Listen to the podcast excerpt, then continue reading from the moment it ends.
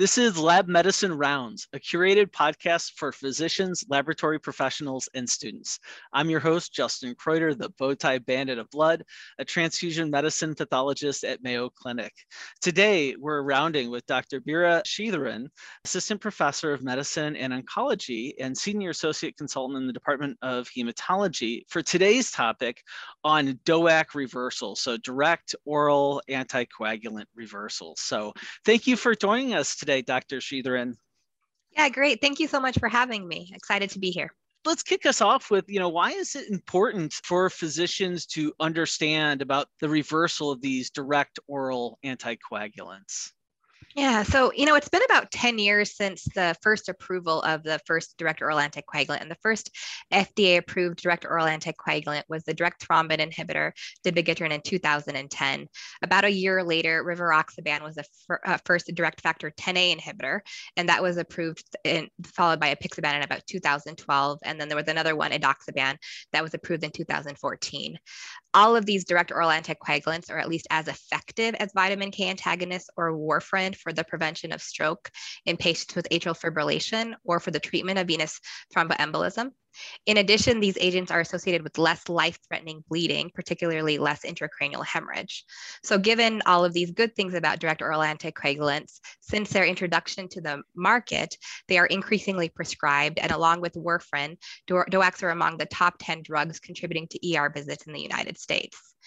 So when the DOACs first came out in the market, one of the fears or barriers for some providers talking about these medications with their patients was the fear of what would we do if we needed to reverse the medication, whether that be for reversal of a serious bleed or for needing to reverse the medication because someone needed an urgent surgery with its counterpart warfarin, we have a long track record.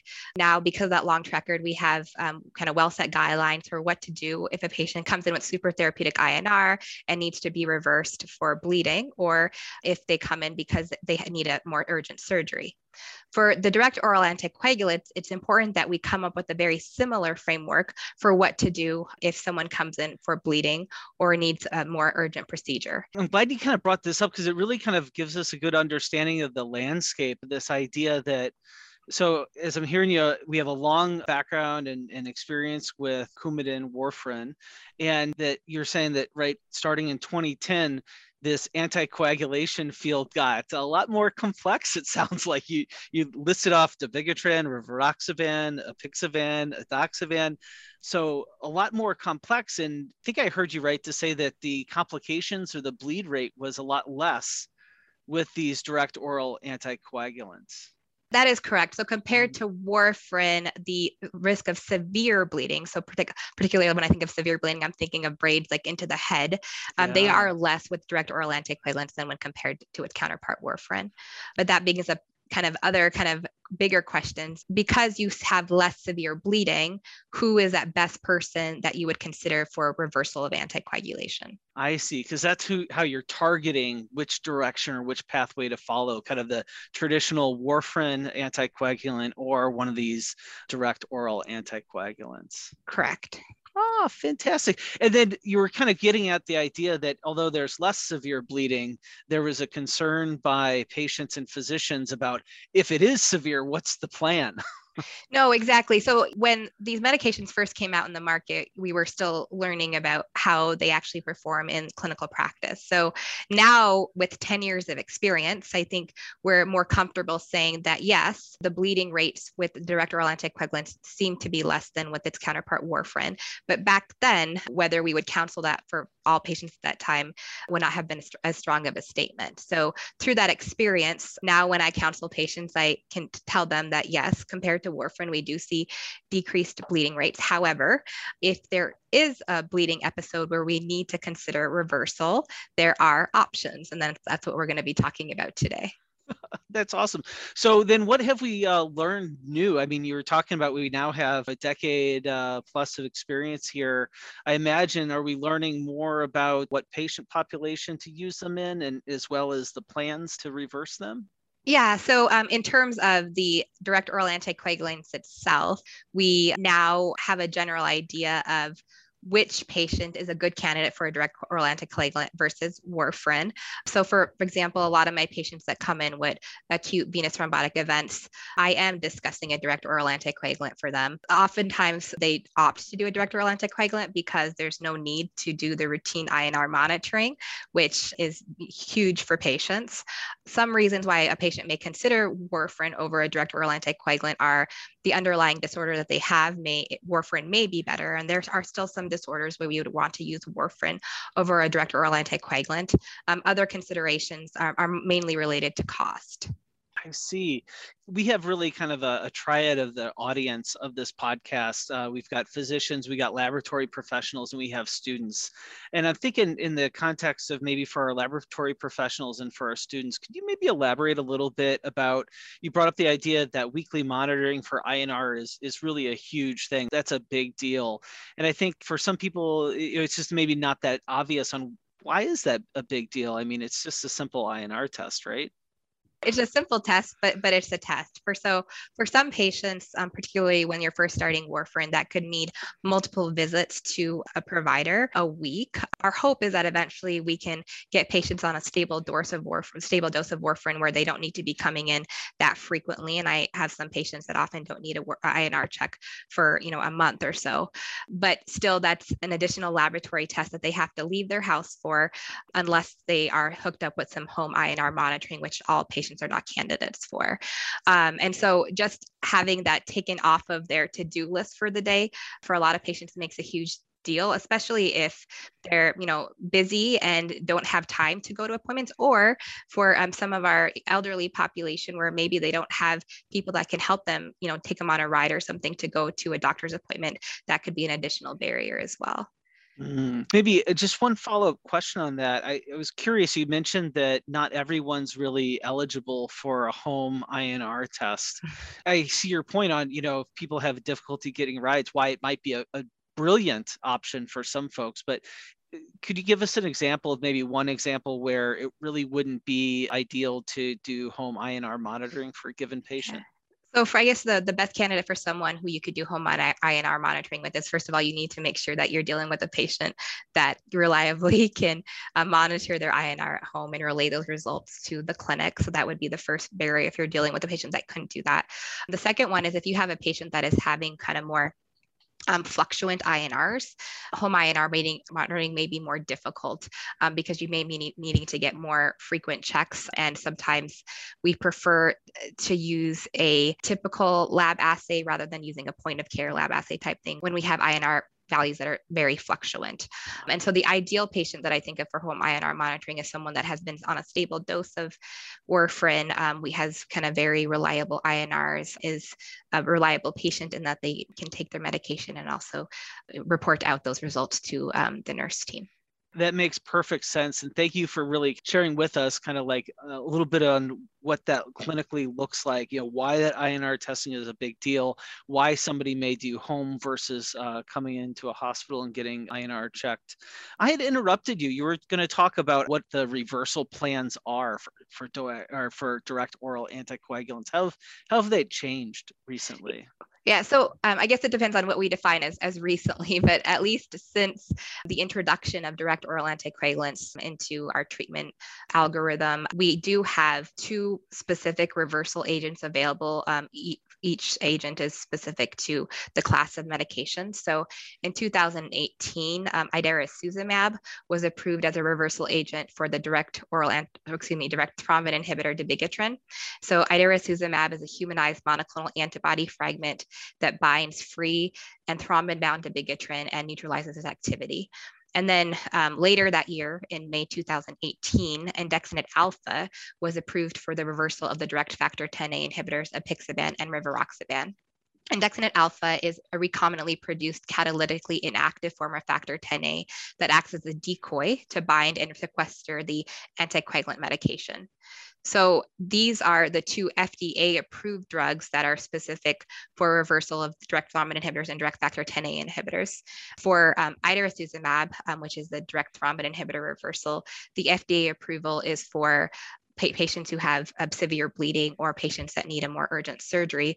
Whereas the FDA approval for Andexxa, which is the direct factor 10A um, reversal agent, is only for patients with severe bleeding, although it's been used on kind of off label uses for um, urgent reversal for surgery as well in addition to those two specific agents, prior to the FDA approval of idarucizumab and andexanet alfa, we have been using kind of non-specific reversal agents for the reversal of direct oral anticoagulants. And so these non-specific agents, what I'm talking about are prothrombin complex concentrates. And so there's activated and non-activated forms of that. And in reviewing kind of retrospective um, cohort data um, looking at efficacy of these compounds, it appears that there may be some clinical efficacy um, for use of these agents. And so in many hospitals where andexanet alfa or idarucizumab may not be available, um, these prothrombin complex concentrates um, often sound, um, work as an alternative medication.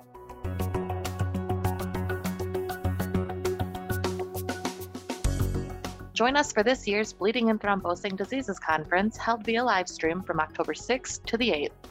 Visit mayocliniclabs.com slash BT2021 for more information.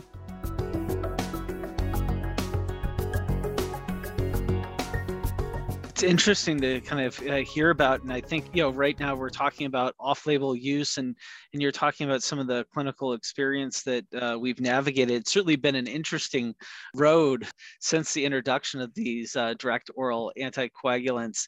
It sounds like now with uh, idarucizumab and andexanet alfa we're really having specific uh, reversal agents as you mentioned and i think that's kind of what the ideal was right as uh, you know we had four factor PCC as reversal for uh, warfarin, and now we've got specific reversal agents uh, for the other direct oral uh, anticoagulants. Is is it kind of problem solved, check, and and uh, move on to solve other uh, challenges, or are there still some challenges that remain for reversing these uh, direct oral anticoagulants? Yeah, so good question. So I think there are still challenges, and I think they're mainly challenges to nuances of care. So I think one of the biggest challenges is who is the best candidate for DOAC reversal. So as we spoke about before, um, some of the notable differences of the direct oral anticoagulants compared to warfarin is that direct oral anticoagulants often will have decreased life-threatening bleeding risk. Um, and then the other kind of nuance is that direct oral anticoagulants have a shorter half-life than warfarin. And because of that shorter half-life, a reversal agent may not be absolutely necessary for all patients. And often managing the patient with supportive care alone with fluid resuscitation, transfusion support, while holding the anticoagulant and waiting for that anticoagulant to leave the patient's body may be enough treatment for that specific clinical scenario. However, you know, there are certain clinical scenarios where you don't have have that time to wait.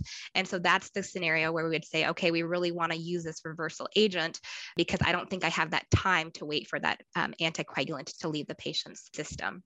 The other challenge that I think we face more so in hospitals that maybe don't have kind of an algorithmic approach for how we deal with reversal of anticoagulants is that now that we have these approved medications um, for reversal of anticoagulation, we also have our experience with the prothrombin complex concentrate. So the question comes, which one do we choose? Do we go with the FDA approved indicate, indicated medications or do we go with the PCCs that we may have a little bit more experience with and may also be cheaper for some hospitals. And so I think coming up with good protocols on guidelines of which patient is the best candidate for which product is very necessary.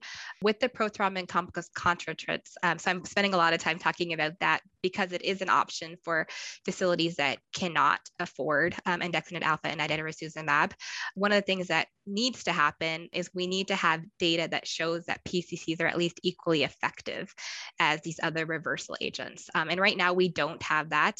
There are some trials that are trying to answer these questions. And so hopefully in the upcoming years, we'll be able to get a better handle on is andexanet alfa or idarucizumab definitely better than PCCs, or can we not actually say that?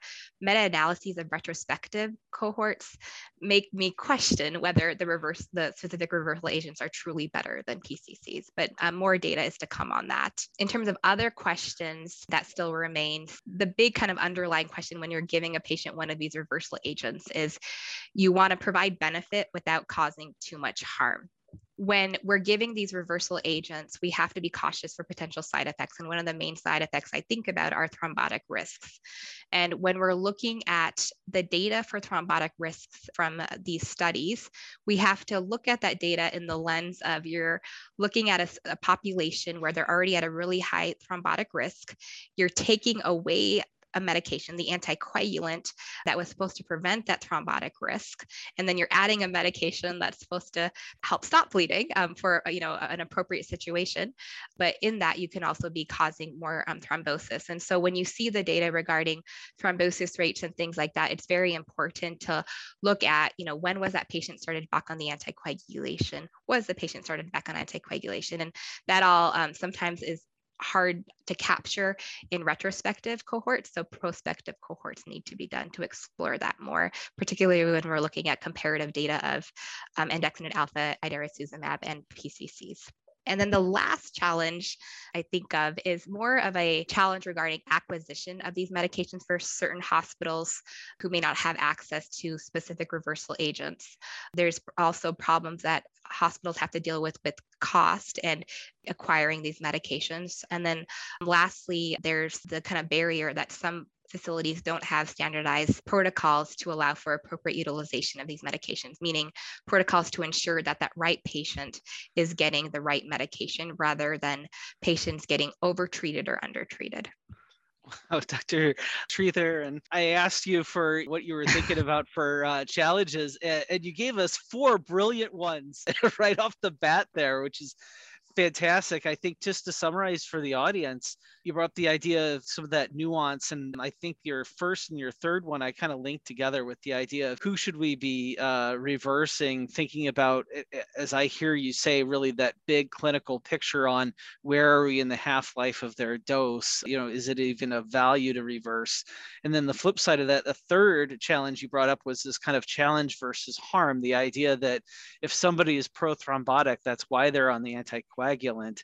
And if you reverse them, uh, we're back to that prothrombotic state. And so I really love this idea. And I think particularly probably for the students listening, you know, this idea of, you know, in clinical medicine, it's really important to kind of get that, take that larger viewpoint. Each one of these are, you know, a topic where there's uh, guidance and stuff out there, but really it takes a uh, clinician in combination with a lab to answer what's the best thing to do in this situation. As you said yourself, the the nuance of the situation. I'm really eh, also interested this idea of you bring up about experience versus what's approved, and that's really a challenging space. And I think highlights probably to our audience to, that this is an interesting topic, and it's going to remain an interesting topic as I hear you talk. And the fourth one about acquisition, I, I, think that probably highlights probably for our physicians as well as laboratory and listeners the idea you brought up that hospitals can develop their protocols for how are they going to use these medications or what are they going to do in situations. And so i think you're highlighting for our audience the fact of you know if this is an interesting topic for you to get engaged find out if uh, your hospital has one of these protocols if you are a pathologist or hematologist uh, look to see if you can participate on these committees that are making local policies I really like those points that you summarized for us because they they are really wicked challenges. Uh, next question I got for you, which really kind of wraps this up. I'm kind of curious. What do you think that the future looks like for anticoagulant reversal?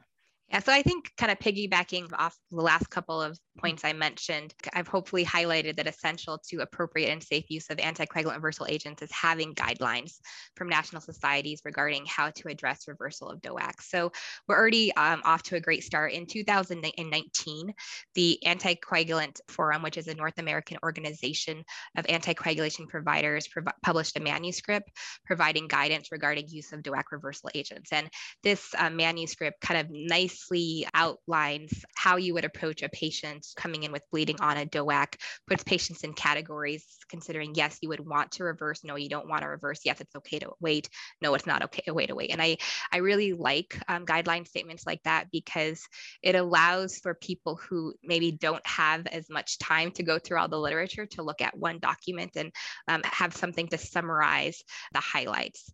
In the near future, I anticipate other groups will offer similar insights based off of new data emerging from other trials. And as someone that works in the coagulation lab currently, I hope that as more facilities start having easier access to laboratory assessment, for example, direct factor 10A inhibitors, I hope to see utilization of these assays incorporated into our decision making for DOAC reversal.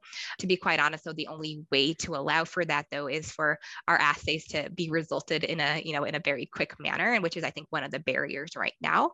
But I think we've already made a lot of progress in regards to that in the last several years. So that's something I hope to see improvements on in the upcoming years. I kind of already mentioned, I would like to see some data comparing prospectively the specific reversal agents with the uh, more general prothrombin complex concentrates, because if it's a cost benefit ratio and they both work exactly the same and they have the same thrombotic risk, then it's, it's an easy decision, right? So I, I would like to, to, to see that data and hopefully that'll be coming. I guess thinking more broadly into the future, we're always hearing about new medications on the pipeline.